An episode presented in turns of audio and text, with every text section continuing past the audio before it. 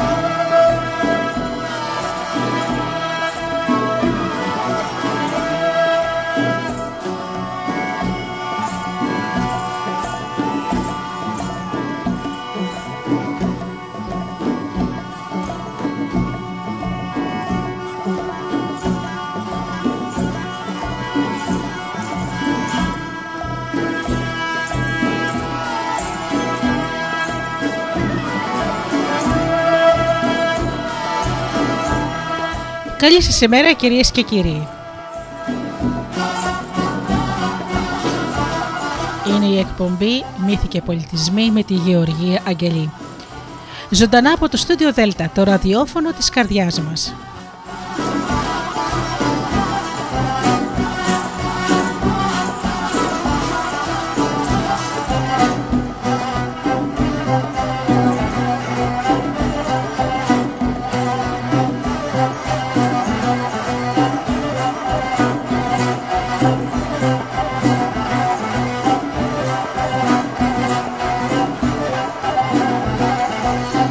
Καλημέρα σας αγαπημένοι μου φίλοι, μύθοι και πολιτισμοί και πάλι σήμερα μαζί σας και σήμερα λαϊκά παραμύθια από όλο τον κόσμο.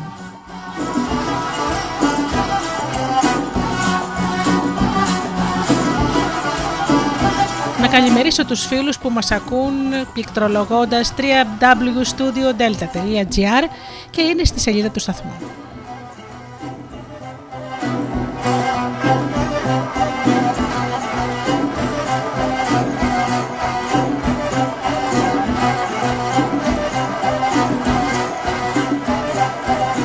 Να καλημερίσω και τους φίλους που ακούν από μουσικές σελίδες όπως είναι το Live24.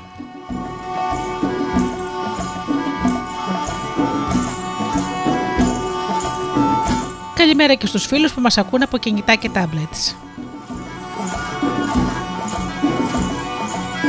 Και φυσικά την καλημέρα μου στους συνεργάτες και φίλους, τον Τζίμι, την Αφροδίτη και την Ωρα.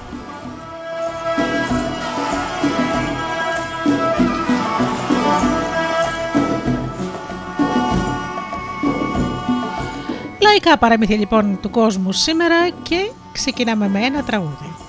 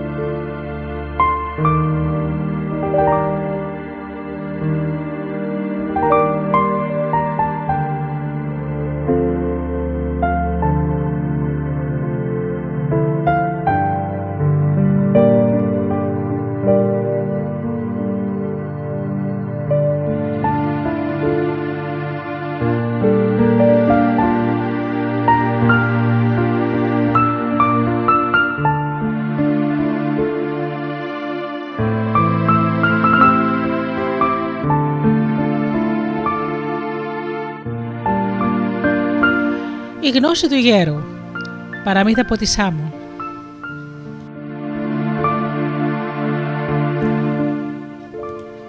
Μια φορά και ένα καιρό σε ένα, τρόπο, σε ένα τόπο μακρινό ζούσε ένας βασιλιάς σε ένα μεγάλο και όμορφο παλάτι. Τούτος ο βασιλιάς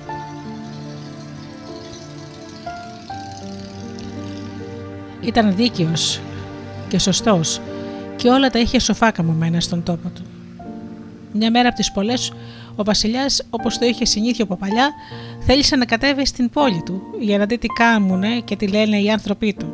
Το είχε περιέργεια μεγάλη. Έτσι έβαλε την κόκκινη κάπα του, σφάλισε και τη βασιλική κορώνα σε ένα παούλο και ντύθηκε σαν Διάνος για να με πάρουν χαμπάρι οι άνθρωποι του.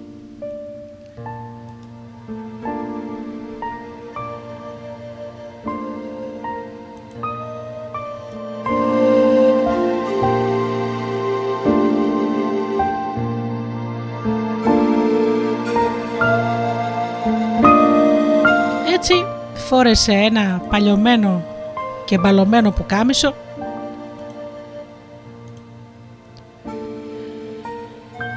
φόρεσε σκονισμένα και τρεμμένα παπούτσια, παίρνει και μια μαγκούρα και κίνησε για την πόλη του.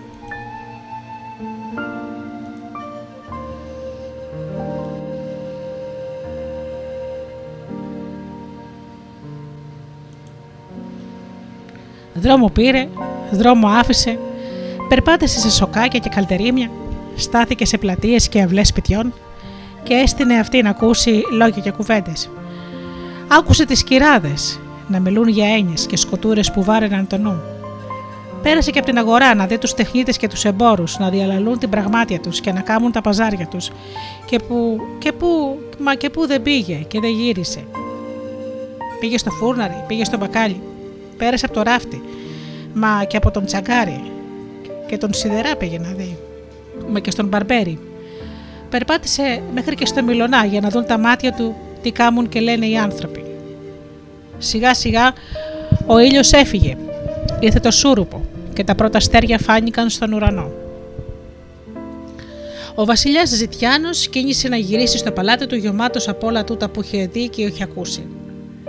Και, που περπατούσε, και, και εκεί που περπατούσε και συλλογιζόταν όλα τούτα, στην άκρη της πόλης είδε ένα μαγαζί αλλιώτικα από όλα τα άλλα. Ήταν μικρό, ίσα που χωρούσαν δύο ζωές μέσα και η πραγμάτια του δεν ήταν φαναρή. Στο, στο παραθύρι έφεγε μονάχα ένα κερί και μπροστά στην πόρτα στεκόταν ένας γέρος με μακριά άσπρη γενιάδα. Τα μάτια του φανέρωναν τη σοφία που κουβαλούσε. Οι ρητίδε που ήταν σαν χαρακές πάνω στα μούτρα του από τα χρόνια που ήταν πάνω στη γη. Ωρα καλή, του λέει ο Βασιλιάς Ζητιάνος. Καλώς το Βασιλιά, απαντάει ο γέρος. Κοιτά από τη μια ο Βασιλιάς Ζητιάνος, άδεια τα ράφια. Κοιτά από την άλλη πουθενά υπάγει. Και τι πράγματα πουλήσε το γέροντα, τον ξαναρωτά. Τίποτα άλλο παραγνώση, λέει ο γέροντας. Ξαφνιάστηκε ο Βασιλιάς Ζητιάνος, σαν άκουσε όλα τούτα δεν μου κάνεις τη χάρη να μου πουλήσεις και εμένα από αυτή την πραμάτια, είπε. Με τις χαρές σου, Βασιλιά, απαντά ο γέροντας και πιάνοντας ένα κομμάτι χαρτί γράφει κάποιες λέξεις. Το παίρνει ο Βασιλιάς, του δίνει και δυο χρυσά φουλουριά και συνέχισε τον δρόμο για το παλάτι του.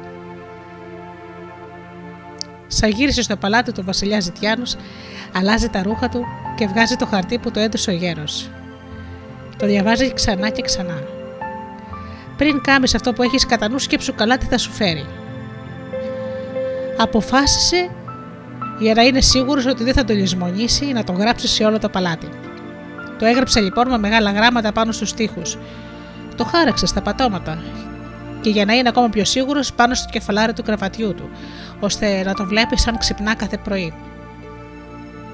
Πριν κάμεις αυτό που έχεις κατά νου, σκέψου καλά τι θα σου φέρει. Σοφή κουβέντα μέχρι και στις πεζούλες των κήπων του και στους κορμούς των δέντρων το χάραξε σαν περνά από εκεί για την απογευματινή του βόλτα. Για να το διαβάζει. Α αφήσουμε όμως το Βασιλιά που μπορεί στο μεταξύ να θυμηθεί και κάπου αλλού να τα χαράξει τούτο τα λόγια και ας πάμε να δούμε τι γίνεται κάτω στην πόλη. Οι άρχοντες και οι πλούσιοι του τόπου έβαλαν με το νου τους να ξεπαστρέψουν τον Βασιλιά και να κάτσουν εκείνοι στο θρόνο.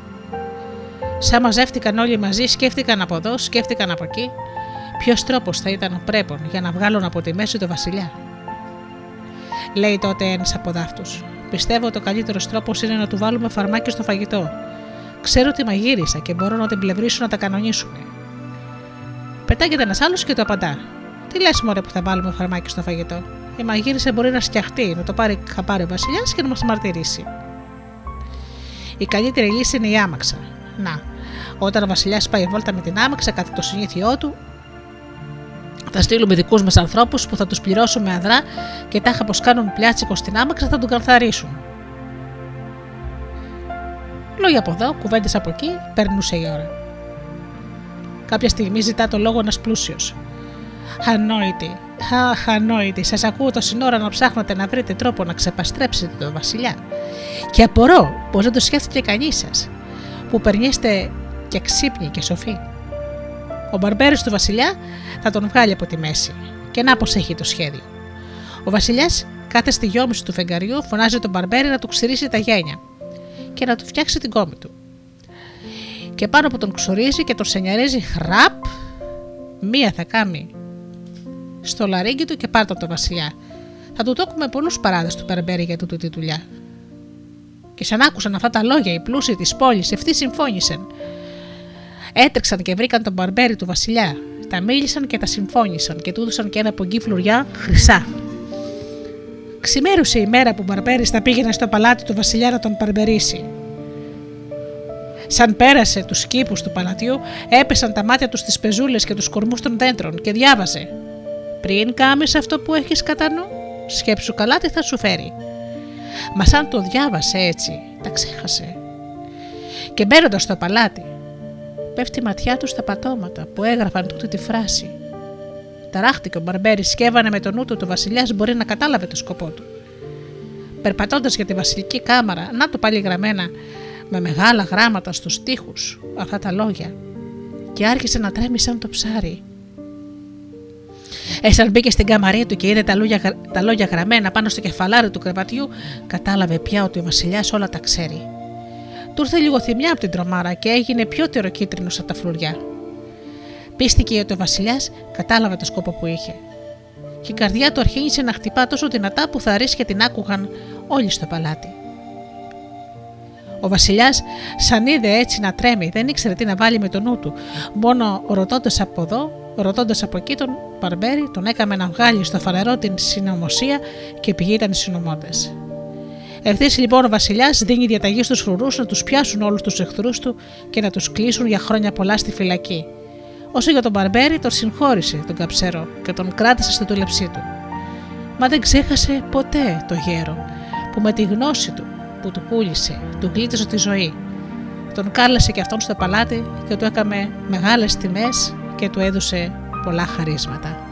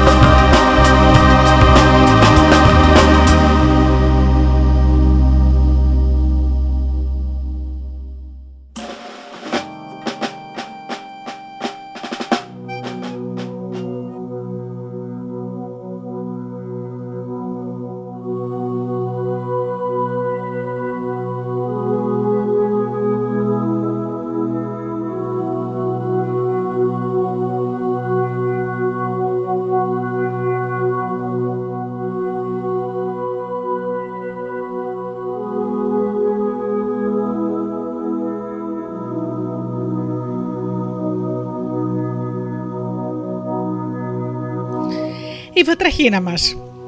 Η βατραχίνα μας τώρα λοιπόν, παραμυθάκι από την Ιταλία.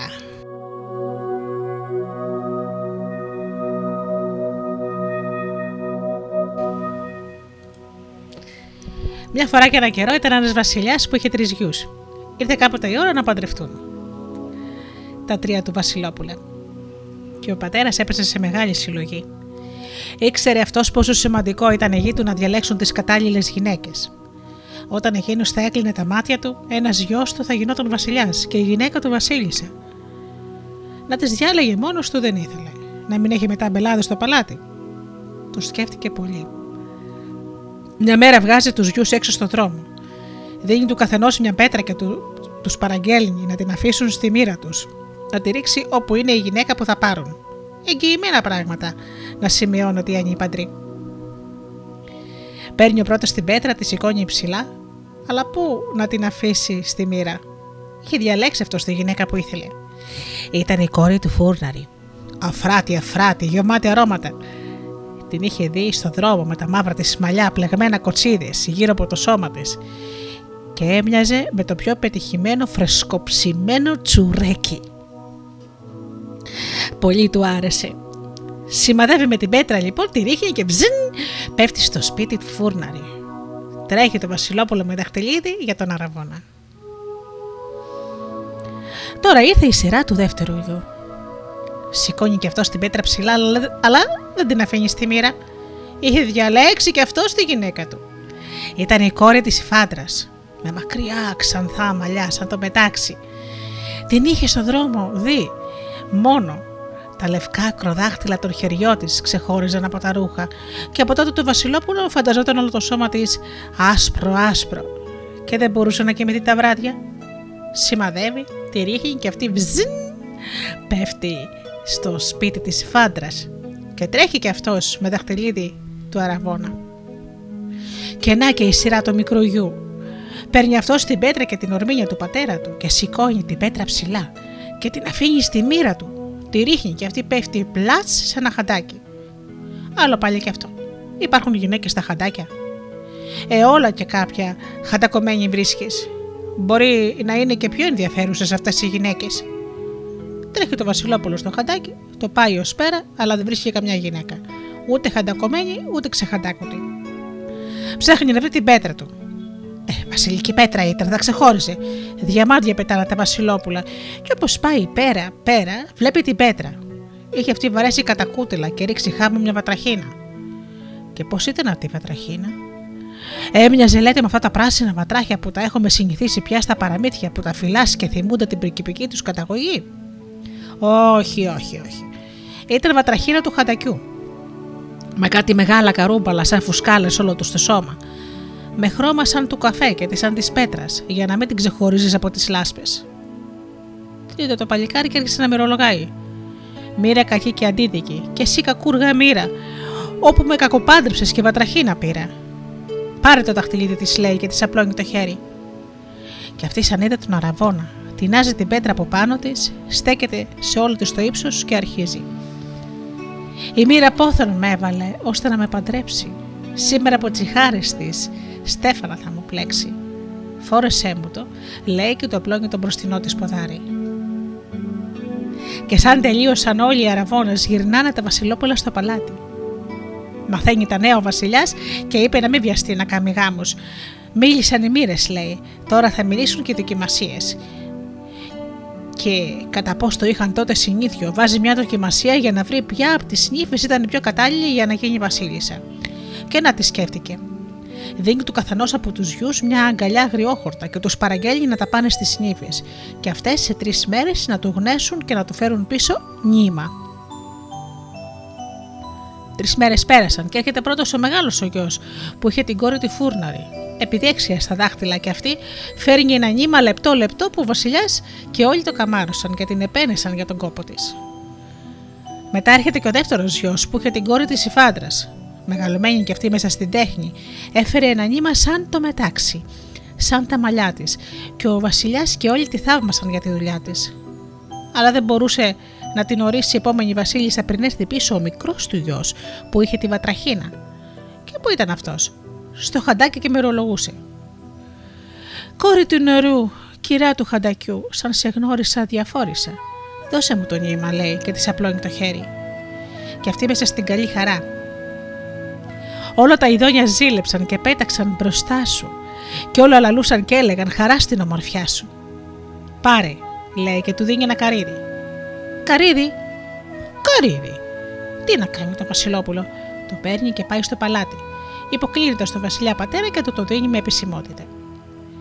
Και όλοι γελούσαν και τον κορόιδευαν στο παλάτι πίσω από την πλάτη του και πρώτα πρώτα τα αδέλφια του. Πόνος ο Βασιλιάς. Για να δούμε τι μας έστειλε η νύφη μας η Βατραχίνα, λέει, και σπάει το καρύδι.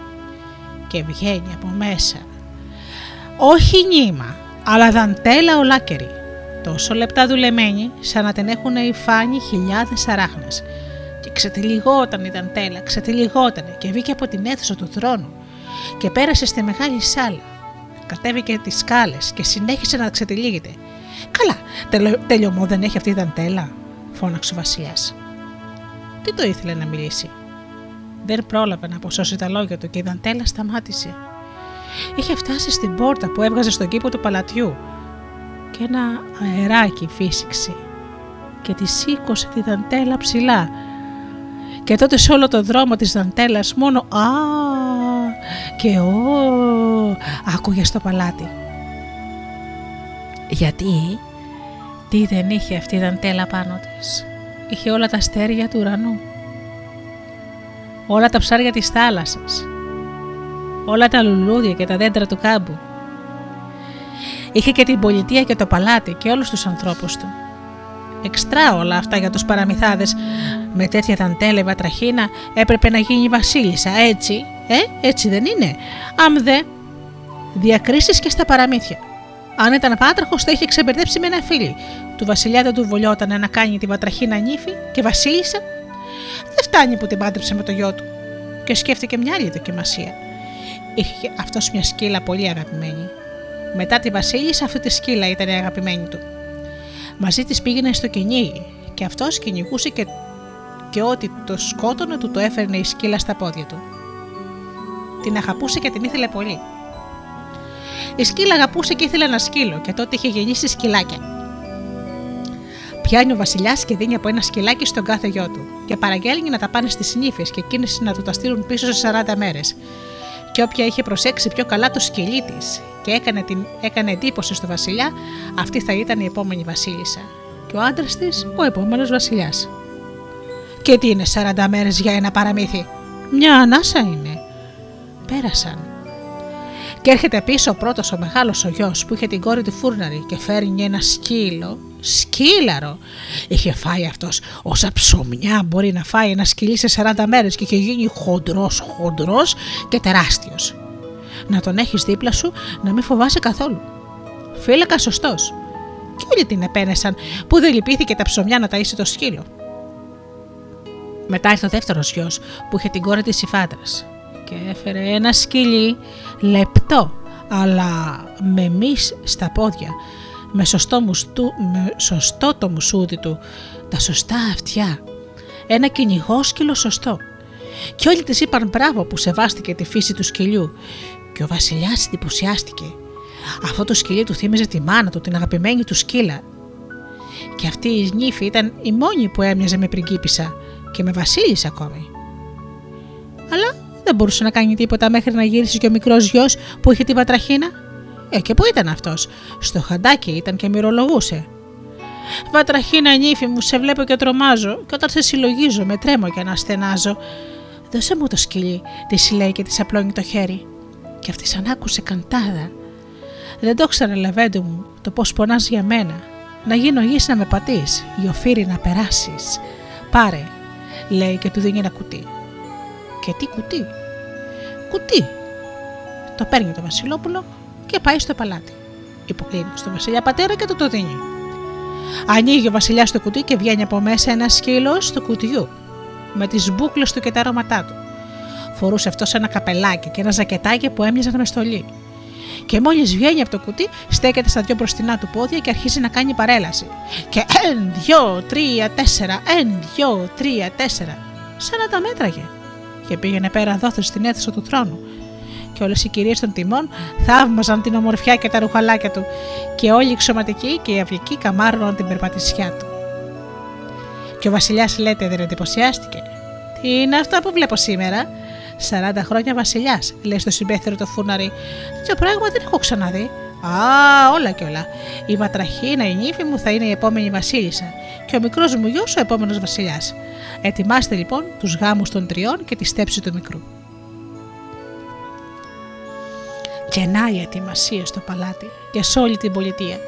Και οι άνθρωποι του παλατιού έτρεξαν στους εμπόρους να αγοράσουν υφάσματα και τούλια και πουλιες και φτερά και όσα παράγγελναν οι κοπέλες και τα νηφικά. Και η πολιτεία στολίστηκε με σημαίες και γυρλάντες. Και οι άνθρωποι της πολιτείας περίμεναν τους γάμους να φάνε, γιατί τότε οι βασιλιάδες τραπέζωναν όλους στους γάμους. Έρχεται και η μέρα των γάμων και πάει πρώτος ο μεγάλος γιος στο σπίτι του φούρναρη με μια άμαξα όλο κρίσταλα και διαμάντια. Και ο δεύτερος γιος πάει στο σπίτι της υφάντρας με μια άμαξα όλο σημεία και πετράδια. Ο τρίτος γιος ούτε άμαξα έχει ετοιμάσει ούτε νύφικο. Μια άσχημη νύφη και πατραχίνα κιόλας, όσο ωραία και αν την τύσει, πάλι άσχημη θα είναι. Περπατούσε το έρμο το Βασιλόπουλο στη στολισμένη πολιτεία και είχε το κεφάλι κάτω. Γαμπρός για κλάματα. Φτάνει κάποια ώρα στο χαντάκι. Κοιτά από εδώ, κοιτά από εκεί, πουθενά η βατραχίνα. Δεν το περίμενα αυτό και άρχισε να μυρολογάει. Μοίρα κακή και αντίδικη, εσύ κακούργα μοίρα. Τι λάθος είναι ο γάμος μου και τι πίκρα που πήρα. Είσαι έτοιμη, λέει και τεντώνει τα αυτιά να ακούσει, και σε λίγο η γνωστή φωνή το αποκρίνεται. Θα γίνω γης να με πατείς, γιοφύρι να περάσεις. Θα γίνω και ασημόκουπα να σε κερνώ να πίνεις. Εσύ να πίνεις το κρασί και εγώ να λάμπω μέσα. Έτοιμη είμαι. Γυρνάει αυτός προς τα εκεί που άκουσε τη φωνή και τι να δει. Και τι νομίζετε ότι είδε. Κάποια πριγκίπισσα. Όχι. Τη βατραχίνα είδε. Πιο άσχημα από ποτέ. Με τα καρούμπαλά τη αρφουσκάλες όλο το σώμα. Με το χρώμα του καφέ και τη πέτρα για να μην ξεχώριζε από τις λάσπες. Φορούσε ένα χορτάρι σαν κορδέλα στο κεφάλι και είχε στρογγυλοκαθίσει σε ένα φύλλο από σικιά που το έστερναν τέσσερα σαλιγκάρια. Τι άλλο να βλέπει ο άνθρωπος, όλα τα είδε. Έβαλε το κεφάλι κάτω στη μοίρα του και προχώρησε προς το παλάτι να δείξει τα σαλιγκάρια τον δρόμο. Δέκα βήματα έκανε αυτός, εννιά έκανε πίσω να προλαβαίνουν τα σαλιγκάρια. Άλλα δέκα μπρος, άλλα εννιά πίσω. Μπρος, πίσω, μπρος, πίσω, κουράστηκε. Κάποια στιγμή και είπε να ξαποστάσει. Πήγε όσο μπορούσε εμπρό, ξάπλωσε σε μια πέτρα και αποκοιμήθηκε. Λίγο κοιμήθηκε ή πολύ κοιμήθηκε, δεν ξέρουμε. Αυτό που ξέρουμε είναι ότι κάποια στιγμή δεν μπορούσε παρά να ξυπνήσει. Ένα φως τον τύφλωνε. Έβαλε τα χέρια στο πρόσωπο για να μπορέσει να δει. Και τι ήταν, μια χρυσή άμαξα μπροστά του, που την έστεραν δυο άσπρα άλογα με χρυσά χαλινάρια. Και δύο νέοι ντυμένοι στα βελούδινα, που χαμογελούσαν σαν να τον ήξεραν και του άνοιγαν την πόρτα να μπει. Φτάνει στην πόρτα, παραμερίζει τις βελούδινες κουρτίνες και την αδεί. Μπροστά του, στην άμαξα με τα βελούδινα καθίσματα, η πιο μορφή γυναίκα που είχε δει ποτέ στη ζωή του. Ούτε σε όλους τους πίνακε του παλατιού δεν είχε δει τέτοιο πρόσωπο, να λάμπει σαν τον ήλιο. Φορούσε ένα φόρεμα από σμαράγδια και του χαμογελούσε. Ήθελα να της πει πόσο ωραία είναι, αλλά λόγια δεν του έβγαιναν. Έμενε με το στόμα ανοιχτό.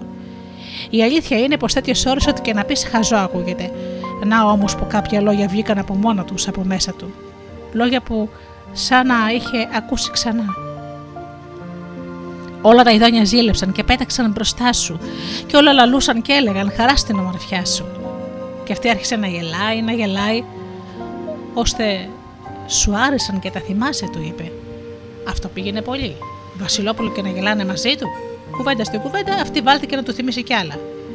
Θα γίνω γη να με πατήσει και γιοφύρι να περάσεις. Θα γίνω ασημόκουπα να σε κερνώ να πίνεις. Αποκλείεται, φωνάζει εκείνος. Και αυτή του εξήγησε ότι ήταν Βασιλοπούλα. Αλλά την είχαν μαγέψει να μοιάζει με βατραχίνα.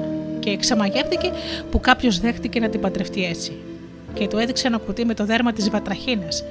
Το χορτάρι που έγινε φόρεμα. Το φύλλο της σικιά που έγινε άμαξα. Και τα καβούκια από τα τέσσερα σαλιγκάρια που γίναν άλογα και παλικάρια για να την πιστέψει. Δεν ήθελε και πολύ αυτός, ανέβηκε στην άμαξα και έτρεξαν στο παλάτι. Χαρά που έμαθαν την καλή του τύχη. Και για να πούμε την αλήθεια, δεν χάρηκαν όλοι. Τα αδέρφια τους ζήλεψαν. Αλλά ο Βασιλιάς το ξεκαθάρισε. Όποιος δεν είναι άξιος να διαλέξει την κατάλληλη γυναίκα, δεν είναι άξιος και για βασιλιάς. Και έγιναν χάμοι και χαρές και ξεφάντωσες πολλές. Στην πολιτεία και στο παλάτι. 40 μέρες τρώγανε, πίνανε, γλεντούσαν και τραγουδούσαν. Και ήμουν κι εγώ εκεί. Αλλά έφυγα γρήγορα για να σας προλάβω την ιστορία.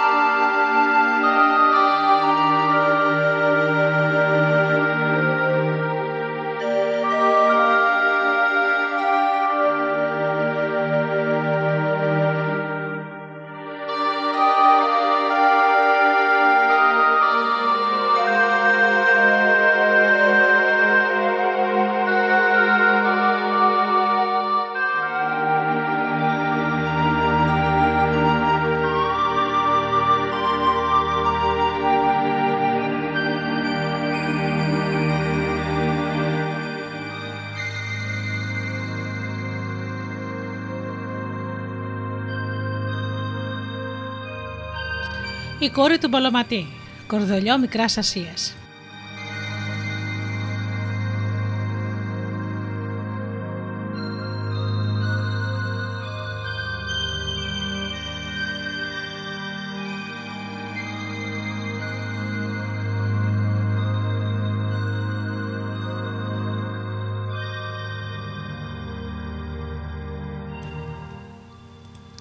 Λένε πως κάλλιο να σου βγει το μάτι παρά το όνομα. Και σίγουρα είναι πολύ κακό να σου βγει το μάτι. Μα φαίνεται πως το ίδιο άσχημο είναι να σε κακολογήσουν και μάλιστα άδικα. Την ιστορία που θα σας πω την αγαπώ πολύ. σω γιατί συνέβη στα μέρη που γεννήθηκα, ίσως πάλι γιατί είναι μια ιστορία πίστης και τιμιότητας.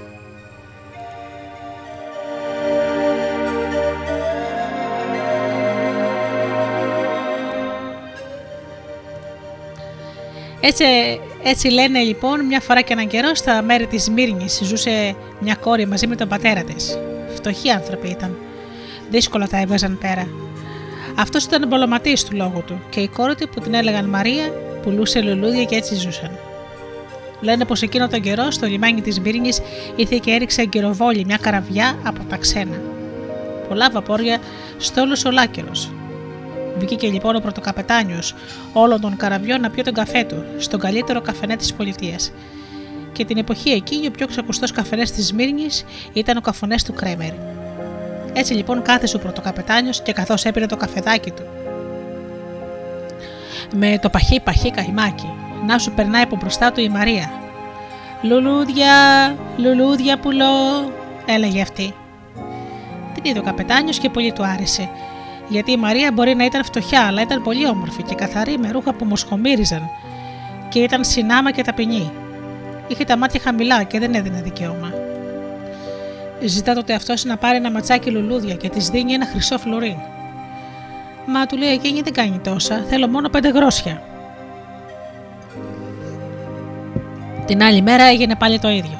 Πέρασε ξανά η Μαρία από τον καφενέ του Κρέμερ, πάλι αγόρασε ο πρωτοκαπετάνιος ένα ματσάκι λουλούδια και έβγαλε να της δώσει ένα χρυσό φλουρί. Όχι, του λέει αυτή, θέλω μόνο πέντε γρόσια. Και τη τρίτη μέρα ξανά τα ίδια. Μόνο που αυτή τη φορά η Μαρία θύμωσε όταν είδε ότι της έδινε πάλι ένα χρυσό φλουρί. Μωρέ, λέει μέσα της, αυτός πάει να με ξελογιάσει με τους παράδες του. Του πέταξε λοιπόν το ματσάκι με τα λουλούδια στο τραπέζι και έφυγε βιαστική. πρωτοκαπετάνιο τάχασε. Κατάλαβε πως αυτή η κοπέλα δεν ήταν μόνο όμορφη, αλλά τίμια και σεμνή. Ένιωσε να την ερωτεύεται και αποφάσισε να πάει να τη ζητήσει από τον πατέρα της. Έψαξε και έμαθε για αυτήν και μια και δύο πήγε σπίτι της. Η Μαρία όμως δεν τον πίστευε και έφτασε εκείνος μέχρι την πόρτα της. Πάρ τον τε, είναι καλός, της έλεγε η φιλανάδα της. Για σένα ήρθε μέχρι εδώ. Δεν θέλει να σε κοροϊδέψει, έχει καλό σκοπό για σένα. Πέσει λίγο η φιλανάδα, πέσει λίγο ο πατέρας της, η Μαρία άρχισε να σκέφτεται σοβαρά τον πρωτοκαπετάνιο. Μάλλον είχε αρχίσει να τον ερωτεύεται. Και έτσι είπε το ναι. Και γάμοι έγιναν σε 20 μέρες. Και έγιναν γάμοι λαμπροί. Βούηξε ο τόπος. Ο πατέρας της Μαρίας ήταν πολύ συγκινημένος που πάτρεψε τη μοναχοκόρη του και όλοι οι ναύτες και οι καπετάνοι εκείνου του στόλου τίμησαν με την παρουσία τους στον αγαπημένο τους πρώτο καπετάνιο.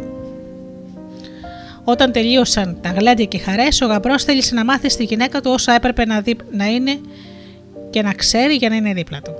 Γιατί ήταν άξιος και στρανός, και γιατί ήθελε να πάει να την γνωρίσει στους δικούς του, που ζούσαν σε μια άλλη μακρινή πολιτεία. Βρήκε λοιπόν μια δασκάλα να μείνει κοντά στη γυναίκα του, και αυτός έφυγε για να κάνει τα ταξίδια που γόριζε η δουλειά του.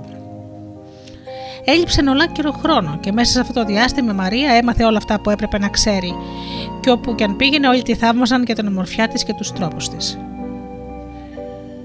Κάποτε ξαναγύρισε ο καπετάνιος πίσω, λένε πως βρέθηκε αυτός μαζί με άλλους καπετάνιους και πλούσιους εμπόρους σε μια γιορτή. Εκεί λοιπόν που μιλούσαν όλοι οι άντρες μαζεμένοι και έπιναν το κρασί τους και κάπνιζαν τον αργυλέ τους, καθώς έλεγαν τα νέα τους. Πετάγεται ένα έμπορο που νόμιζε πως τα ήξερε ώρα και όλα και λέει με δυνατή φωνή. Αδέλφια, καμιά γυναίκα δεν είναι τίμια. Όλε μπορείς να τις ξεγελάσεις και όλε κοροϊδεύουν τους άντρες. Και αλλιώς είναι και αλλιώς φαίνονται. Άκουσε αυτέ τι κουβέντε ο πρωτοκαπετάνιος που ήταν και φρεσκοπαντρεμένο και λέει: Δεν είναι έτσι. Η δικιά μου γυναίκα δεν είναι σαν τις άλλες, δεν είναι όλες οι γυναίκες το ίδιο σόι. Βάζομαι στοίχημα καπετάνιε, λέει εκείνος τότε ο πλούσιος έμπορο. Λείψε εσύ 40 μέρες δίθεν σε ταξίδι και εγώ θα βρω έναν τρόπο για να σου αποδείξω πως η γυναίκα σου είναι σαν όλες τις άλλες. Μονάχα σε αυτό το στοίχημα, αν χάσεις, θα σου πάρω όλο το βιό σου. Και αν χάσω εγώ, τότε θα μου πάρεις εσύ όλη μου την περιουσία. Ο καπετάνιος δεν μπόρεσε να αρνηθεί, ήταν και τόσο νοματέοι μπροστά σε αυτές τις κουβέντες. Έτσι, επειδή οι περιουσίε των δύο αντρών ήταν μεγάλες, φώναξαν τον γραμματικό να γράψει συμβόλαιο. Το ίδιο κιόλας βράδυ, αν πήγε ο καπετάνιος σπίτι του, λέει στη γυναίκα του. Μαρία μου ήρθε γραφή να λείψω 40 μέρες σε ταξίδι. Έχει τον νου σου θα λείπω να μη σε ξεγελάσουν. Πάργαρε λοιπόν αυτό το άλλο πρωί και έφυγε. Από την επόμενη κιόλας μέρες, να σου ο, ο πονηρός έμπορος έξω από το σπίτι της Μαρίας. Και τι νομίζετε ότι σκέφτηκε να κάνει; Έφτιαξε ένα μαγαζί που σαν αυτό όμοιο λένε πως δεν υπήρχε σε ολάκυρη τη Μικρά Ασία. Πλούσε αυτός λογιών λογιών διαμαντικά και πολύτιμα πετράδια. Ζαφύρια, ρουμπίνια, σμαράγδια, χρυσάφια και ασήμια ήταν γεμάτο. Όλα αστραφτερά, όλα πολύτιμα και μοναδικά. Οι γυναίκες έστηκαν και καμάρωναν τη βιτρίνα του. Μονάχα η Μαρία δεν έδινε σημασία. Κι ας ήταν ο έμπορο κάτω από το παραθύρι της και στη γλυκοκοίταζε. Αυτή σφάλιζε τις πόρτες και τα παράθυρα και ούτε την ένιζαν τα διαμάντια όλου του κόσμου. Έτσι πέρασαν 39 μέρες και τίποτα δεν είχε γίνει. Και τη μέρα που ξημέρωνε η τελευταία του στοιχήματος, να σου μια γριά πως λένε πως ήξερε πολλά, περνάει έξω από εκείνο το μαγαζί. Τον είδε τον έμπορο σε μεγάλα σεκλέτια, καθισμένο έξω από το σπίτι, από το μαγαζί του.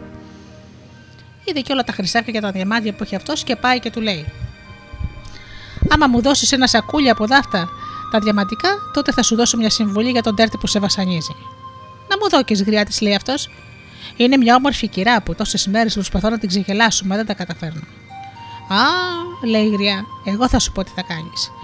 Να πας να φτιάξεις ένα μπαούλο που να ανοίγει και από μέσα και απ' έξω. Και να μου το φέρεις και να δεις τι θα γίνει.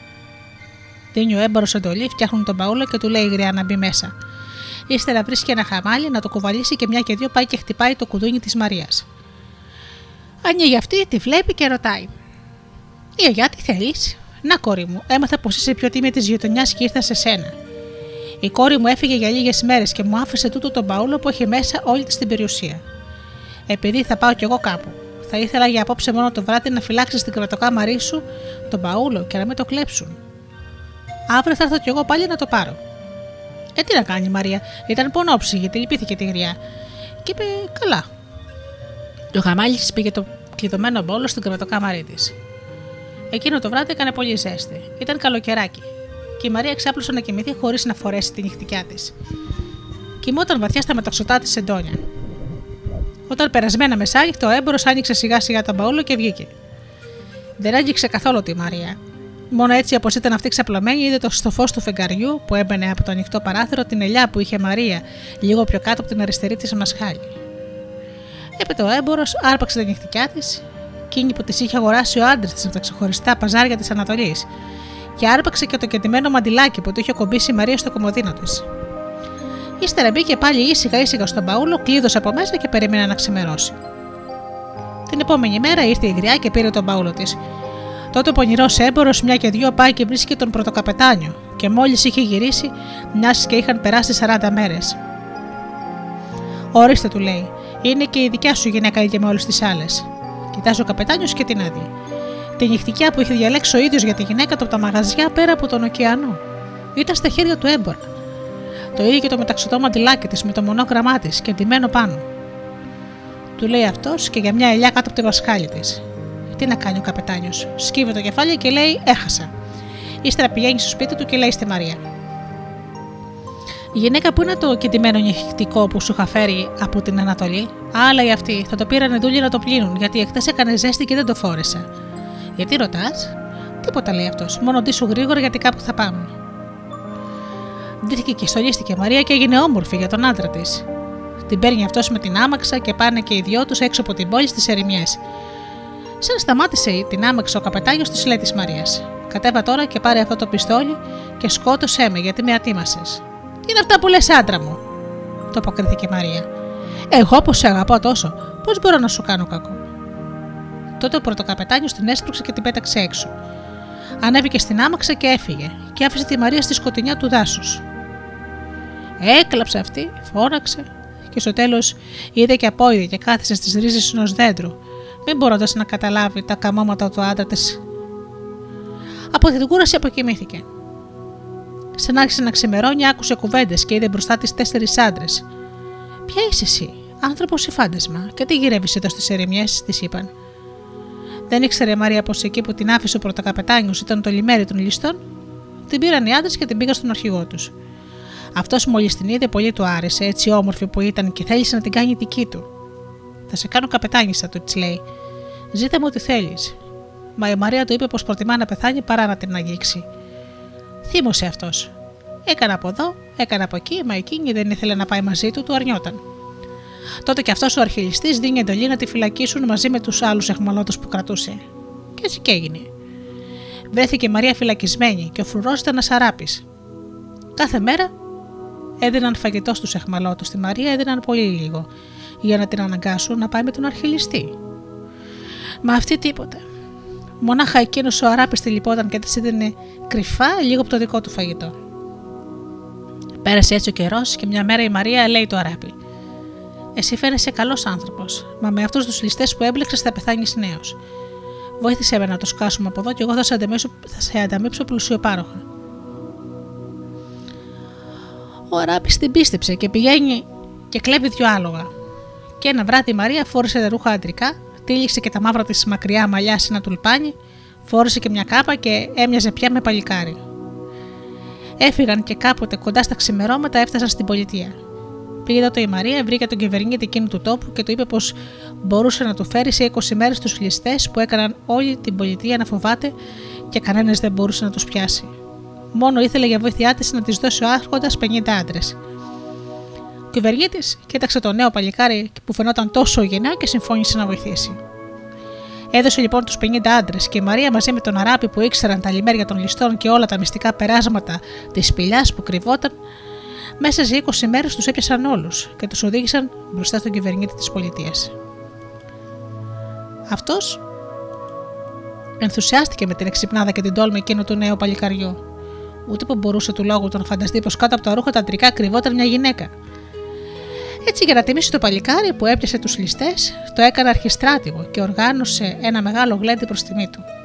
Τότε βρήκε ευκαιρία η Μαρία και τον ρώτησε: Πες μου και βρήκε μήπως υπάρχει εκείνος ο αρχικαπετάνιος που λένε πως είχε μια γυναίκα όμορφη και ξεχωριστή, που σαν και αυτή δεν ήταν άλλη; Βέβαια, λέει ο Άρχοντας, Μόνο που αυτή η γυναίκα τον ατίμασε τον καπετάνιο με εκείνο τον έμπορο και του πήρε την περιουσία. Και της έταξε τον έμπορο τον άτιμο που ήταν και αυτός μέσα σε εκείνη τη σάλα καλεσμένος. Η Μαρία τότε ζήτησε από τον κυβερνήτη να της φέρει τον αρχιλιστή. Τον έφεραν και όταν βρέθηκε μπροστά του, τον ρώτησε κάποτε στις ερεμιέ που ήταν το λιμέρι του, αν βρήκε μια γυναίκα. Τότε ο αρχιλιστή είπε πως είχε βρει μια πολύ όμορφη κοπέλα, μόνη της, και θέλησε να την κάνει δική του. Αλλά αυτή αρνήθηκε ακόμα και με κίνδυνο της ζωής της. Τότε η Μαρία πήγε και στάθηκε μπροστά στον έμπορο και με μια ξαφνική κίνηση πέταξε το τουλπάνι από τα μαλλιά της και την κάπα και όλοι κατάλαβαν πως το νέο παλικάρι ήταν η Μαρία. Για πες μας τώρα, έμπορα, του λέει αυτή, πώς κατάφερες να αποδείξεις στον άντρα μου ότι εγώ, που είμαι η ίδια γυναίκα πολύ ορχιλιστή, δεν είχα την τιμιότητα που έπρεπε; Ο πρωτοκαπετάνιο, που ήταν και αυτός μέσα στη σάλα, βρέθηκε αμέσως κοντά στον έμπορα και τον έπιασε από το γιακά. Εκείνος, μην μπορώντας πια να προστατέψει τον εαυτό του, ομολόγησε μπροστά σε όλο τον κόσμο την αλήθεια. Είπε για τη γριά και τον, παλού, και τον Παούλο. Είπε όλη την αλήθεια. Τότε ο κυβερνήτης τον έδιωξε για πάντα από την πολιτεία και του πήρε ολάκερη την περιουσία και την έδωσε στον πρωτοκαπετάνιο. Η Μαρία συγχώρησε τον άντρα της, που δεν την πίστεψε γιατί τον αγαπούσε πολύ. Και ο καπετάνιος δεν τόλμησε ποτέ να σκεφτεί από τότε κάτι κακό για την όμορφη και τίμια γυναίκα που είχε παντρευτεί. Ε, και έζησαν αυτοί καλά και εμείς καλύτερα.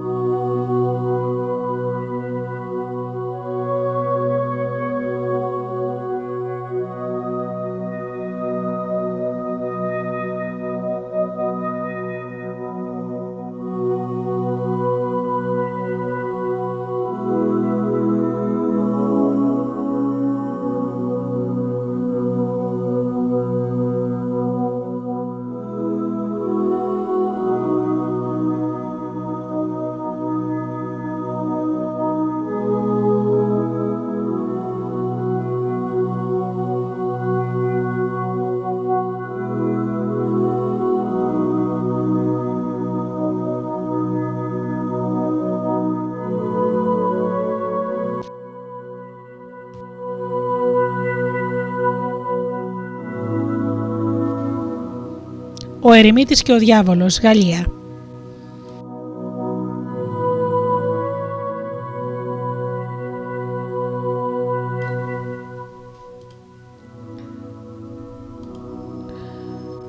Μια φορά και έναν καιρό σε ένα τόπο μακρινό ήταν ένα βουνό παρά, πράσινο, που στην πλαγιά του ήταν ένα μέρος ασκητικό.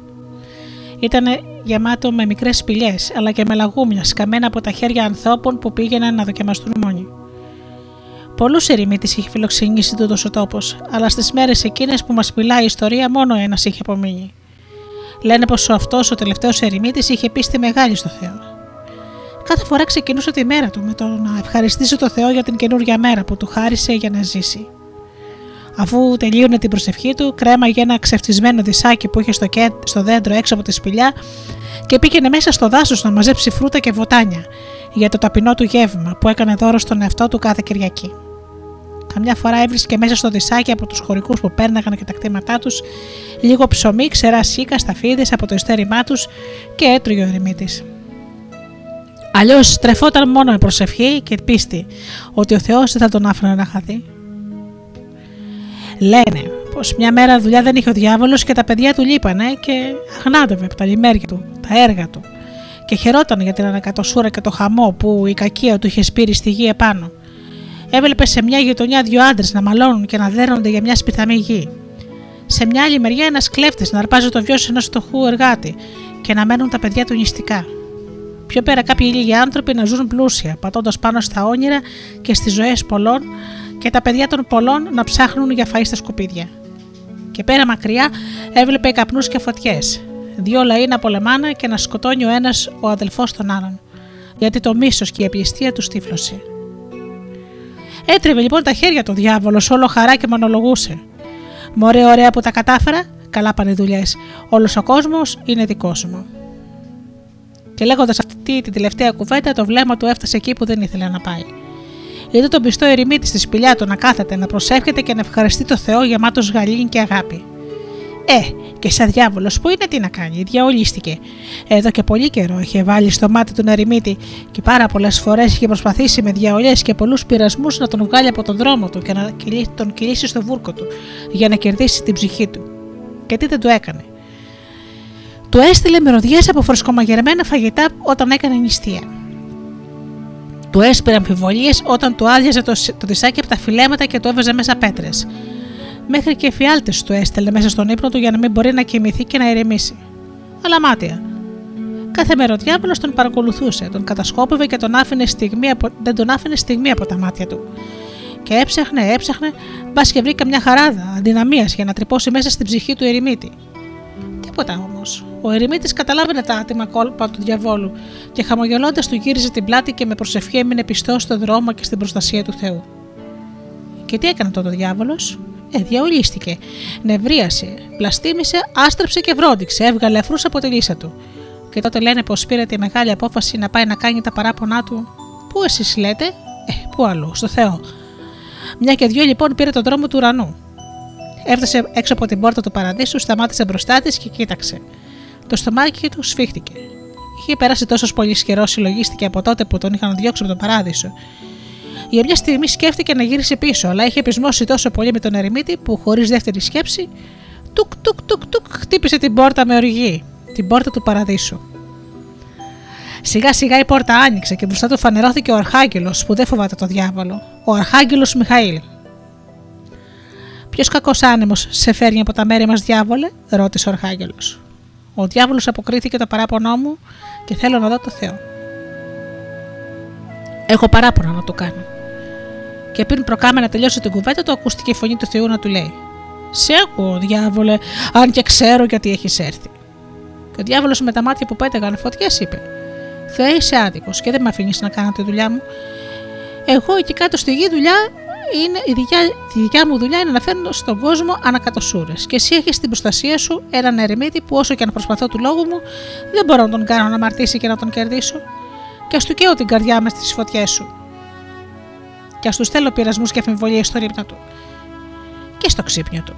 Μα αυτός δεν λέει να έρθει με τα δικά μου νερά. Και ο Θεός τον κοίταξε με πορεία και του είπε: Πιστεύεις ότι εγώ φταίω γι' αυτό, διάβολε; Ε, και ποιο είναι το φταίξιμο, βρυχήθηκε ο διάβολος; Δικό σου είναι που τον προστατεύεις. Δεν είμαι εγώ που δεν σε αφήνω. Είναι που εσύ δεν μπορείς. Εσύ είσαι αδύναμος απέναντι στην πίστη αυτού του ερημίτη που έχει αποφασίσει να πάρει το δρόμο της αγάπης. Το βλέπω στην οργή που έχουν τα λόγια σου, στις φλόγες που πετούν τα μάτια σου, στον καπνό που βγάζεις από τα ρουθούνια σου και θαρώ πως βρήκες το μαστορά σου διάφολε. Αλλά και πάλι, αν μπορείς, κάνω του κακό. Ο διάβολος φουρκίστηκε, χωρίς να πει άλλη κουβέντα έφυγε. Λένε πως από την άλλη μέρα κιόλας στρώθηκε χάμο και έστευε το μυαλό του να βρει κόλπο να κερδίσει την ψυχή του ερημίτη. Μέρες ολάκερε το σκεφτόταν και μονολογούσε. Να του κάνω αυτό, να του κάνω τούτο, να του κάνω τ' άλλο. Και του πήρε καιρό πολύ, χωρίς να μπορεί να βρει την ασκαρόση, μέχρι που μια μέρα τα μάτια του άστραψαν από χαρά γεμάτη κακία και είπε: Τόσες φορές προσπάθησα με τις πονηριές και τα διαβολικά κόλπα, αλλά ποτέ δεν πήγα εγώ ο ίδιος να τον κερδίσω. Έτσι και έγινε. Και μια και δυο πήρε το δρόμο για τη σπηλιά του ερημίτη. Σαν έφτασε μπροστά στη σπηλιά με βροντερή φωνή, κάλεσε τον ερημίτη. Άνθρωπε του Θεού, έλα έξω. Και ο ερημίτη βγήκε έξω και είδε να στέκεται πλάι στο δέντρο με, με, τα, ματιά, με τα μάτια γεμάτα από νηριά. Το διάβολο. Ξέρεις ποιος είμαι, τον ρώτησε. Ξέρω, το απάντησε ο Ερημίδη. Είσαι αυτός που εδώ και λίγο και πολύ καιρό με προκαλεί με χίλια δύο τερτύπια να χάσω την πίστη μου στο Θεό. Ποιος ξέρει τι σκέφτηκες πάλι για να με δοκιμάσεις; Αμάν πια δεν βαρέθηκες να ασχολείσαι με μένα.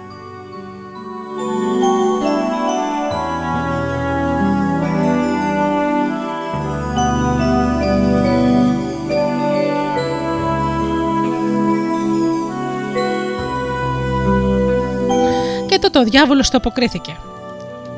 Άκου, Αρεμίτη, θα κάνουμε μια συμφωνία. Θα σου βάλω τρεις δοκιμασίες για να μαρτήσει. Θα πρέπει να διαλέξεις μια και μετά δεν θα σε ενοχλήσω ποτέ ξανά. Θα σε αφήσω νικημένο στον δρόμο που έχεις διαλέξει. Συμφωνείς; Αλλιώς δεν θα σε αφήσω ησυχία ούτε μια στιγμή. Ούτε στον ύπνο σου και ούτε στο ξύπνιο σου. Και ο Ρημίτη απάντησε: Διάβολα, δεν σε φοβάμαι. Αν είναι να ησυχάσω πια από σένα, δέχομαι την πρόκληση. Και τότε ο διάβολος είπε: Ωραία λοιπόν, θέλω να σκοτώσεις έναν άνθρωπο. Μια από τις ψυχές που έρχονται τόσο δρόμο για να βάλει ψωμί στο δισάκι σου. Και ο Ρεμέτη στενάχτηκε. Τι λες, διάβολε, αυτό είναι μεγάλο αμάρτημα. Να βλάψω ένα δημιούργημα του Θεού. Έκανε πως τάχα σκέπτεται το διάβολος και είπε: Τότε να βιάσεις μια γυναίκα. Ο Ερημίτης ξαφνιάστηκε. Αυτό κι αν είναι αμάρτημα. Να πατήσω και να πληγώσω την ελευθερία της, όχι ποτέ. Πραγματικά είσαι δύσκολος, αλλά δεν μου πάει να αφήσω και να φύγω νικημένος. Καταλαβαίνεις; Να, για τη φήμη μου. Γι' αυτό και εγώ θα ζητήσω κάτι πιο εύκολο. Να πιεις μια κούπα κρασί μαζί μου. Αυτό πια δεν μπορείς να μου το αρνηθείς. Δεν κάνεις κακό σε κανέναν. Ο Ρεμίτη σώπασε για λίγο και σκέφτηκε. Μωρέ, δεν έχω, πει, δεν έχω πει ποτέ κρασί. Και δεν ξέρω πώς είναι. Δεν θα πάθω και τίποτα. Και θα ησυχάσω και από δάφτον. Και λένε πως γύρισε και είπε στο διάβολο. Εντάξει, αλλά μετά θα εξαφανιστείς από μπροστά μου. Τέτοια ευκαιρία δεν την άφηνε να χαθεί ο διάβολος και με μιας τσουπ μια κανάτα κρασί φανερώθηκε μπροστά τους και αμέσως γέμισε μια κούπα μέχρι επάνω. Την πήρε ο Ερημίτη, δοκίμασε, μα δεν του καλάρισε έτσι άμαθος καθώς ήταν και αυτού το έχισε στο, στο έφτιασε στο χώμα. Αμέσως ο διάβολος για να μην χάσει ευκαιρία τον σιγοντάρισε. Έλα, έλα, είναι που δεν το έχει συνηθίσει, θα σου μάθω εγώ πώς πίνεται. Γέμισε το στόμα σου με μια καλή γουλιά και κατάπια το μια και έξω. Να έτσι πίνετε. Για να τελειώσει με αυτή την ιστορία ο Ερημίτης κατέβασε τη γουλιά μονορούφου, μα και πάλι δεν του άρεσε. Ο διάβολος όμως παμπώνυρος του είπε ότι πρέπει για πιο εύκολο να πιει την κούπα μια και έξω. Και έτσι και έγινε. Και την είπε ο Ερημίτης μονορούφου και του άρεσε. Τώρα ήταν πιο εύκολο. Και ο διάβολος του ξαναγέμισε την κούπα και ο Ερημίτης την ξαναείπηγε και άρχισε να ζαλίζεται και χωρίς να το καταλαβαίνει άδειασε όλη την κανάτα. Και τότε λένε πως άρχισε να ζαλίζεται και άρχισε να... τα καμώματα του κρασιού. Άρχισε τις τρέλες του μεθυσμένου, να γελάει, να τραγουδάει και να παραπατάει. Και ξέχασε και το διάβολο και τις προσευχές και τραγουδώντας πήρε το μονοπάτι για το δάσος. Εκείνη την ώρα μια γυναίκα αρχόταν να αφήσει λίγο ψωμί στο δισάκι του ερημίτη, και καθώς τον είδε μπροστά της, έσκυψε με βλάβη να τον χαιρετήσει. Και ο ερημίτης, χωρίς δεύτερη σκέψη, την άρπαξε και σαν διψασμένο ζώο, την ξάπλωσε χάμα και άρχισε να τη σκίζει τα ρούχα και να προσπαθεί να την μαγαρίσει. Και η γυναίκα ολοτρόπα με, με όση δύναμη είχε άρχισε να φωνάζει για βοήθεια. Και οι φωνές της έφτασαν μέχρι το χωράφι που όργωνε ο άντρας της. Άκουσε τις φωνές ο χωρικός, παράτησε το όργωμα και έτρεξε μέσα στο δάσος και από εκεί που ερχόταν οι φωνές για να βοηθήσει. Μα όσο πλησίαζε, τόσο πιο πολύ έμοιαζαν με τη γυναίκα του και άρχισε να τρέχει χωρίς τα πόδια του να πατούν το χώμα από την αγωνία. Και μόλις έφτασε, είδε κατάχαμα τη γυναίκα του με σκισμένα ρούχα και έναν άντρα από πάνω της, να πανεύουν αγκαλιασμένοι. Άρπαξε από πίσω τον ερημίτη, τον πέταξε παραπέρα και έσκυψε να σηκώσει τη γυναίκα του. Μα ο ερεμίτη, έχοντας χάσει από το κρασί τα λογικά του, ήρθε πίσω από τον άντρα με μια μεγάλη πέτρα. Τον ίδιο η γυναίκα μα πριν προλάβει να πει κάτι στον άντρα της, ο ερημίτης τον χτύπησε με δύναμη στο κεφάλι και έπεσε μοναμιάς νεκρός στο χώμα.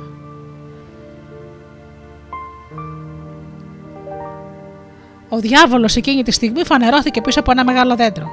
Τόση ώρα ήταν κρυμμένο και απολάμβανε τα έργα του με χαμόγελο και είπε στον ερημίτη: Χαχά! Νόμιζες πως θα μου γλίτωνα. Διάλεξες τη μικρότερη δοκιμασία έτσι για να με ξεφορτωθείς. Πες μου τώρα του λόγου σου, ήταν η μικρότερη ή η μεγαλύτερη; Την ψυχή σου την κέρδισα. Φεύγω τώρα και σε περιμένω στα λιμέρια μου.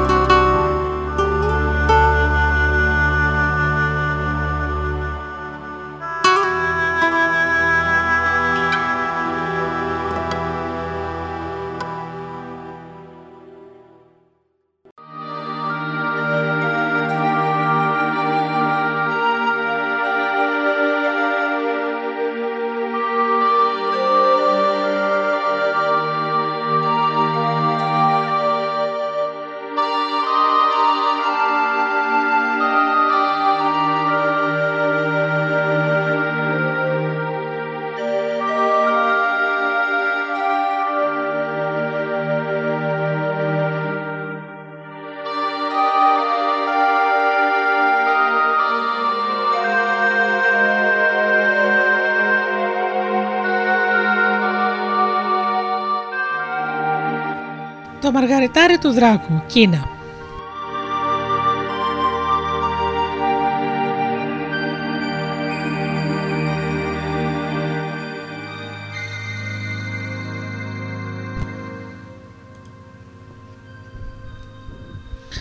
Συμβαίνει μερικές φορές να βάζουμε στην άκρη τις προσωπικές μας επιθυμίες για να μπορέσουμε να ικανοποιήσουμε τις επιθυμίες των άλλων. Είναι όμως πάντα καλό να παραμερίζουμε τις επιθυμίες μας προς όφελος των άλλων. Ίσως η ιστορία που σας έχω σήμερα έχει κάτι να μας πει. Λένε λοιπόν οι ιστορίες των παλιών πως μια φορά και έναν καιρό, τότε που οι άνθρωποι κοίταζαν στον ουρανό και έβλεπαν τους δράκους να πετάνε με τα φτερά τους ανοιχτά από την Ανατολή στη Δύση, ζούσε σε μια καλύβα στις όχθες μιας λίμνης ένα παλικάρι με τη γριά τη μάνα του. Είχαν και αυτοί ένα χωραφάκι τόσο δάνα καλλιεργούν. Μα όσο του έδιναν τον κόπο τους, τόσο λιγότερους καρπούς τους έδινε και ίσα ίσα ποτέ κατάφερναν. Μια μέρα λοιπόν δεν άντεξε άλλο το παλικάρι, πάει στη μάνα του και της λέει: Μάνα τα αποφάσισα. Θα πάω στο μεγάλο Θεό της Δύσης να τον ρωτήσω για το χωράφι μας, γιατί δεν βγάζει του λόγου του καρπούς. Σαν άκουσε αυτό το λόγο, η μάνα του έπεσε να πεθάνει. Πού θα πας, μάτια μου, πού θα πας, φως μου, πώς θα αντέξεις τόσες μέρες δρόμο. Μα το παλικάρι είχε πάρει την αποφασή του και κανέναν δεν λογάριαζε. Πήρε τούτο στο δισάκι του έβαλε μέσα τα χρειαζόμενα για το δρόμο και έπιασε να περπατάει στο δρόμο για το μεγάλο Θεό της Δύσης. Πήγαινε και περπάταγε και δρόμο έπαιρνε, δρόμο άφηνε, δρόμο έπαιρνε, δρόμο άφηνε.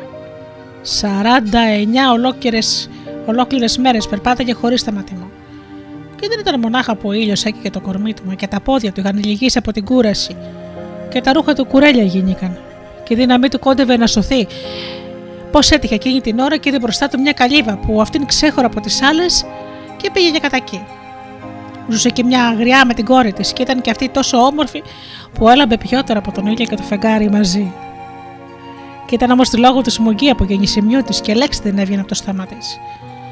Σαν ήταν το παλικάρι να έρχεται από μακριά, του έδωκαν μωρέ λίγο νεράκι να, να πιει και λίγο φαΐ να φάει, που είχε 49 μέρες να βάλει κανονικό φαΐ στο στόμα του.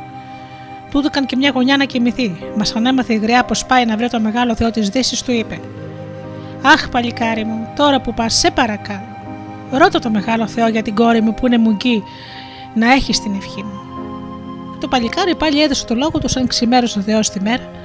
Πήρε το δισάκι του στον νόμο και άρχισε ξανά να περπατάει, να περπατάει στο δρόμο για το μεγάλο Θεό της Δύσης. Και άλλε 49 μέρες περπάταγε μέσα από κάμπους και βουνά, και σαν κόντευε ξανά να σωθεί η δύναμή του, πώς έτυχε πάλι, είδε μπροστά του ένα σπίτι. Ζούσε, λέει, εκεί ένας γέρος, που σαν τον είδε να έρχεται από μακριά, του έδωσε και αυτός να βάλει λίγο φαΐ στο στόμα του και μια γωνιά να κοιμηθεί που κόντευε να πεθάνει από την κούραση. Μόλις έμαθε ο νέο πάει να βρει το μεγάλο Θεό της Δύσης, του λέει: Αχ, παλικάρι μου, τα πόδια μου δεν με βαστάνε πια να έρθω μαζί σου. Ρώτασε παρακαλώ και για μένα, γιατί τα δέντρα μου δεν βγάζουν καρπούς. Το παλικάρι του έδωσε και αυτόν το λόγο του και άρχισε να περπατάει ξανά για το δρόμο προς το μεγάλο Θεό. Αφού πήγε και περπάτησε δρόμο πολύ, έφτασε μπροστά σε μια σπίτι. Σε σπίτι, όχι σε ένα σπίτι, μα σε μια λίμνη. Που ήθελε, λέει, πέντε μέρες να την περπατήσεις για να πας απέναντι. Έκανε να κοιτάξει από τη μια, έκανε να κοιτάξει από την άλλη, μα την άκρη της δεν την έβλεπε. Και εκεί τα χρειάστηκε. Πω, πω. Τελείωσε το ταξίδι μου, μουρμούρισε. Και δεν πρόλαβε όμως να αποσώσει τα λόγια του.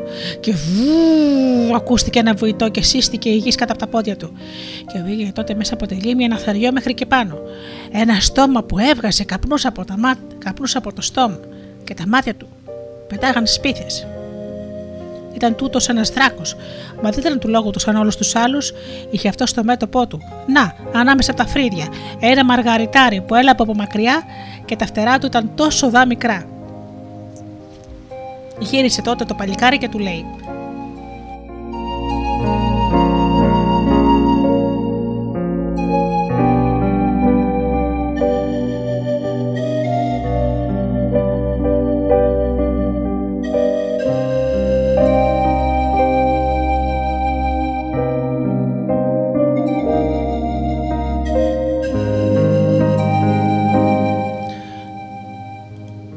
λόγο έχεις και θέλεις να περάσεις απέναντι.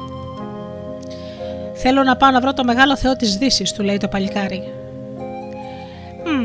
Αυτός είναι ένας καλός λόγος για να σε περάσω απέναντι.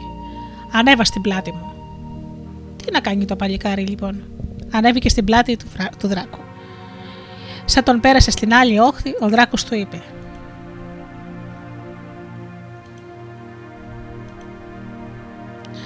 Τώρα που πας στο μεγάλο Θεό, ρώτα και για μένα. Γιατί του λόγου μου δεν μπορώ να πετάξω σαν όλους τους δράκου. Υποσχέθηκε λοιπόν στον δράκο ότι θα ρωτήσει και γι' αυτόν και πήγε πάλι να περπατήσει με το δισάκι του στον ώμο μέχρι που είδε μπροστά του ένα βουνό πελώριο. Έκανε να σηκώσει το κεφάλι του ψηλά και η ματιά του ανέβαινε και ανέβαινε μέχρι να φτάσει στην κορυφή του βουνού. Ένα παλάτι με χίλια δωμάτια φαινόταν εκεί ψηλά. Και το παλικάρι κατάλαβε πως τούτο ήταν το, το παλάτι του μεγάλου Θεού της Δύσης. Έπεισε τότε να σκαρφαλώνει και να σκαρφαλώνει και μια και δυο έφτασε στην πύλη του παλατιού και στην αίθουσα του θρόνου. Είδε τότε το μεγάλο Θεό. Έστηκε τούτος σοβαρός με τα κάτασπρα μαλλιά του και το μανδύα του που ήταν μακρύς και έλαβε πιότερα από όλους τους μανδύες των αυτοκρατόρων μαζί. Το μακρύ και επικίνδυνο ταξίδι σου σου επιτρέπει να κάνεις τρεις ερωτήσεις. Αν όμως ρωτήσει περισσότερες, δεν θα απαντήσω σε καμιά από αυτές. Έτσι είπε στο παλικάρι ο μεγάλος Θεός, μα εκείνος αν άκουσε τούτα τα λόγια έπεσε σε συλλογή, γιατί ήξερε πως του Θεού τη βουλή δεν θα την αλλάξει. Αν ρωτούσε τις τρεις ερωτήσεις που είχε υποσχεθεί, δεν θα μπορούσε να ρωτήσει τη δικιά του. Κράτησε όμως το λόγο του. Σαν ξημέρωσε ο Θεός, τη μέρα πήρε τις απαντήσεις των φίλων του και έφυγε χωρίς τη δική του απάντηση. Μόλις έφτασε στις όχθες της λίμνης, είδε τον δράκο να τον περιμένει ανυπόμονα. Ο μεγάλος Θεός της Δύσης λέει πως πρέπει να κάνεις μια καλή πράξη, και ύστερα θα σου δώσω τη δύναμη να πετάξεις. Και σαν άκουσε ο δράκος τούτο τα λόγια, πέρασε το παλικάρι στην απέναντι όχθη και ύστερα του είπε: Αφού είσαι τόσο γενναιόδωρος, θα σου δώσω το πολύτιμο, μα το πολυτιμότερο πράγμα που έχω, το μαργαριτάρι που είναι στο κεφάλι μου. Και έβγαλε τότε το μαργαριτάρι και το έδωσε στο παλικάρι. Και εκείνο πάλι δεν πρόλαβε καλά-καλά να τον ευχαριστήσει και είδε τον δράκο να ανοίγει τα φτερά του και να πετά ψηλά στον ουρανό σαν όλους τους δράκους που πέταγαν και έκαναν μακρινά ταξίδια.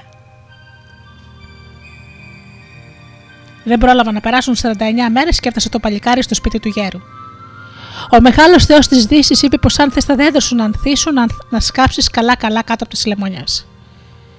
Πήρε τότε ο γέρος σου να σκάβει και να σκάβει χωρίς σταματήμα.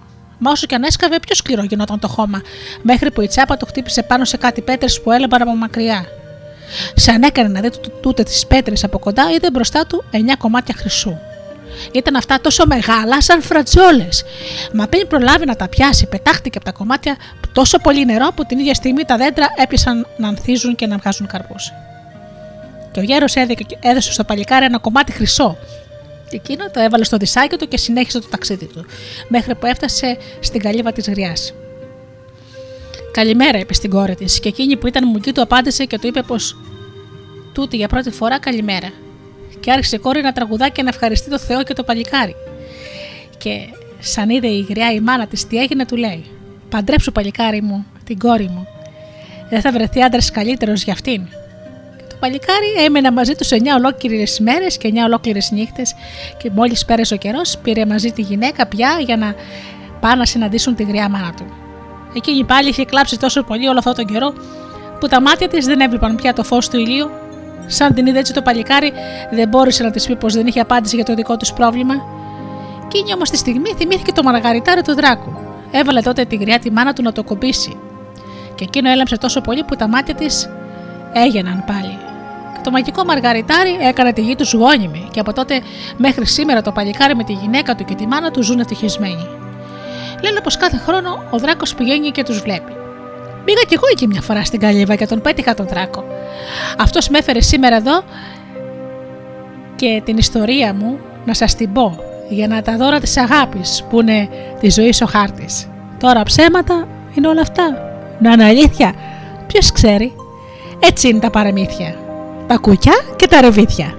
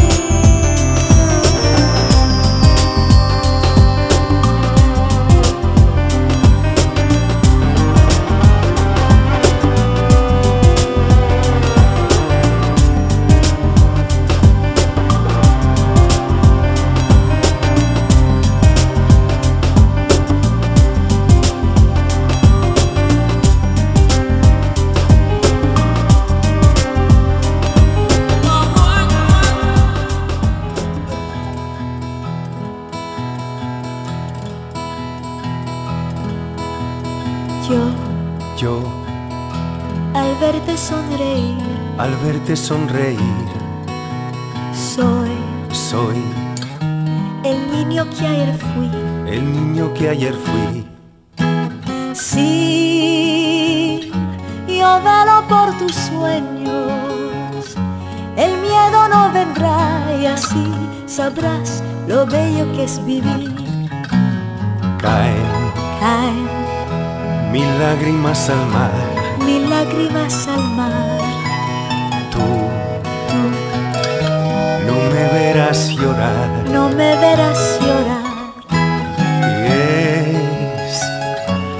Solo tu alegría amansa mi dolor y así yo sé lo bello que es vivir.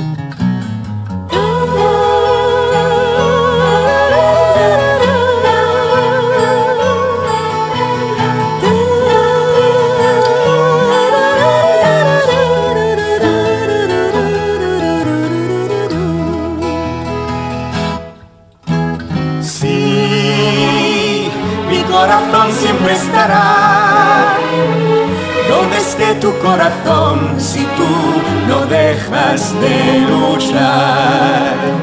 Y nunca pierdas la ilusión. Nunca olvides que al final habrá un lugar para el amor. Tú, tú, no dejes de jugar no dejes de jugar. No. Pares de soñar. Nunca pares de soñar. Que una noche la tristeza se irá sin avisar y al fin sabrás lo bello que es vivir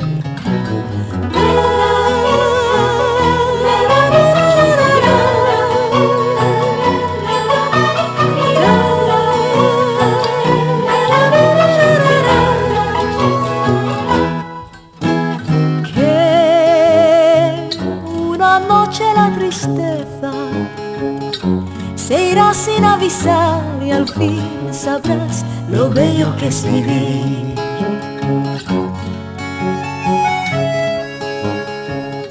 Se irá sin avisar y al fin sabrás lo bello que es vivir.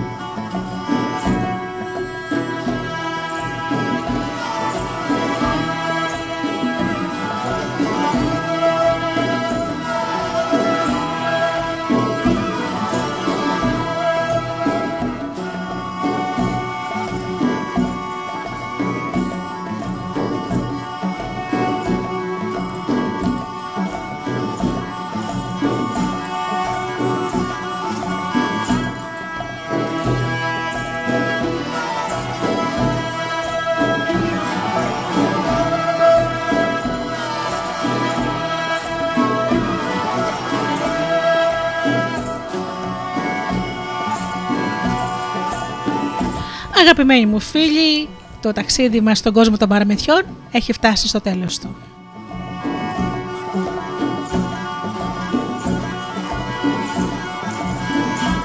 Μύθοι και πολιτισμοί με τη Γεωργία Αγγελή από το στούντιο Δέλτα.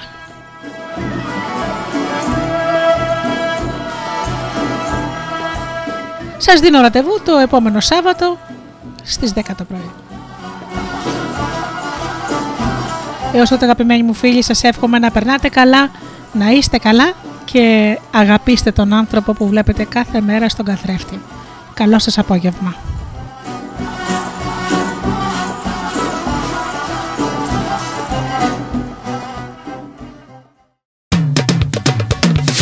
www.studiodelta.gr